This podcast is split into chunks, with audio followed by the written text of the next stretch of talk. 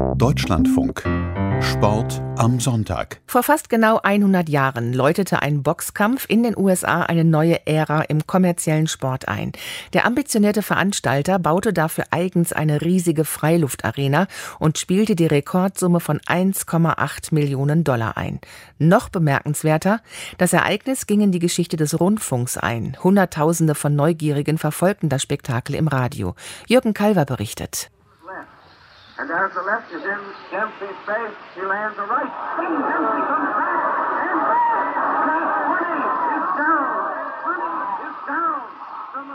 Das Jahr 1927 in Chicago. Kampf um die Schwergewichtsweltmeisterschaft zwischen Gene Tunney und Jack Dempsey. Das Besondere, der Hörfunk ist live dabei und erstmals wurde ein Mitschnitt angefertigt. Kein Wunder, Profiboxen war von Anfang an eines der Triebkräfte für das neue Medium.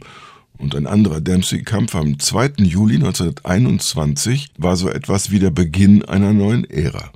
An diesem Tag vor 100 Jahren sorgte die erste drahtlose Sportübertragung für eine beachtliche Reichweite. Die Hörer kamen in Kinos, Theatern und Versammlungsräumen zusammen, um das Ereignis live mitzuerleben, das in Jersey City stattfand, einer Stadt unweit von New York. Es gibt Quellen, die schätzen das auf ungefähr 300.000 Zuhörer. Sagt Bertram Job.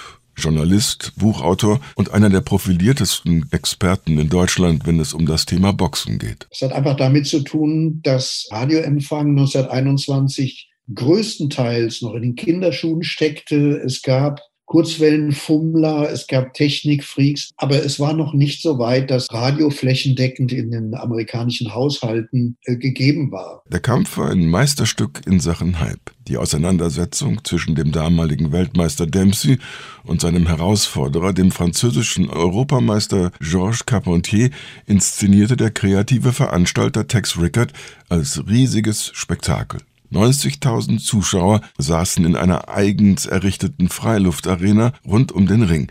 Darunter große Namen der amerikanischen High Society wie Rockefeller, Vanderbilt, Astor und Roosevelt. Sie halfen, die Sportart salonfähig zu machen, die kurz zuvor durch mehrere Regeländerungen ihr Image aufgebessert hatte. Bereits in der vierten Runde kam die Entscheidung, ein K.O.-Sieg für Dempsey, dem überragenden Schwergewichtler jener Jahre. Bertram Job es war keine sehr lange Geschichte. Carpentier war im Grunde genommen der elegantere, geschicktere Boxer, aber alles, was er da probiert hat, hat auf Dempsey überhaupt nicht gewirkt. Er hat sich wohl in der zweiten Runde bei seinem besten Schlag, den er bis dahin anbringen konnte, den Daumen der Schlaghand gebrochen und hat versucht, da möglichst ehrenhaft rauszukommen. 36 Jahre später treffen sich die beiden erneut und erinnern sich im amerikanischen Fernsehen an ihre Auseinandersetzung. Der Moderator des Senders NBC fragt den Franzosen, wie er die entscheidende Phase erlebt hat. Er hat mir mit der linken einen mächtigen Körpertreffer verpasst und gleich danach eine rechte zum Kinn. Dempsey hatte nie die zweite Runde vergessen. Die war auch ziemlich gut. Vieles an diesem Kampf war bemerkenswert, etwa die Einnahmen, die zum ersten Mal bei einem Boxkampf bei über einer Million Dollar lagen. Weitere Einnahmen brachte die Auswertung in Form eines Dokumentarfilms, der wenige Wochen später mit Schrifttafeln und unterlegter Musik in die Kinos kam. Seinen besonderen historischen Stellenwert allerdings erwarb sich der Fight in der Entwicklung des neuen Mediums Radio. Professor Michael Sokolow, Kommunikationswissenschaftler und Autor des Buchs Six Minutes in Berlin über die Rolle des Rundfunks bei den Olympischen Spielen 1936.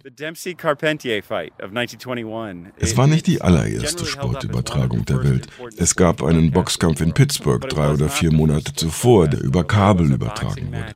Bei Dempsey gegen Carpentier wurde allerdings zum ersten Mal drahtlos ausgestrahlt. Man konnte es fast überall an der Ostküste der Vereinigten Staaten Staaten live hören. Die erste Sportübertragung mit einem wirklich gigantischen Publikum.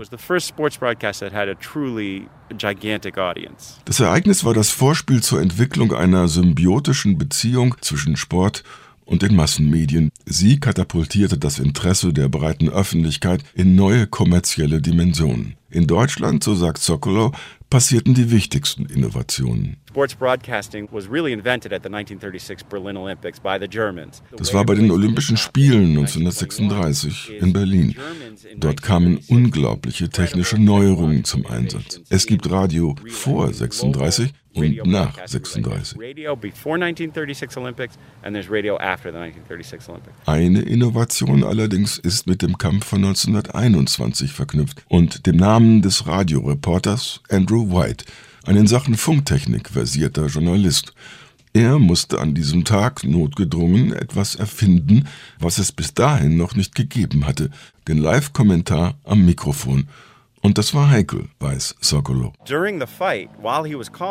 Kurz nach Beginn des Kampfs hat White den akustischen Kontakt zum übertragenden Sender verloren. Er hatte keine Ahnung, ob man ihn überhaupt hören konnte, aber er redete einfach weiter ins Mikrofon.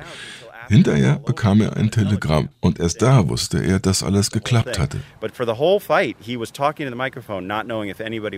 Was White in der Sendung sagte, weiß heute allerdings leider niemand mehr.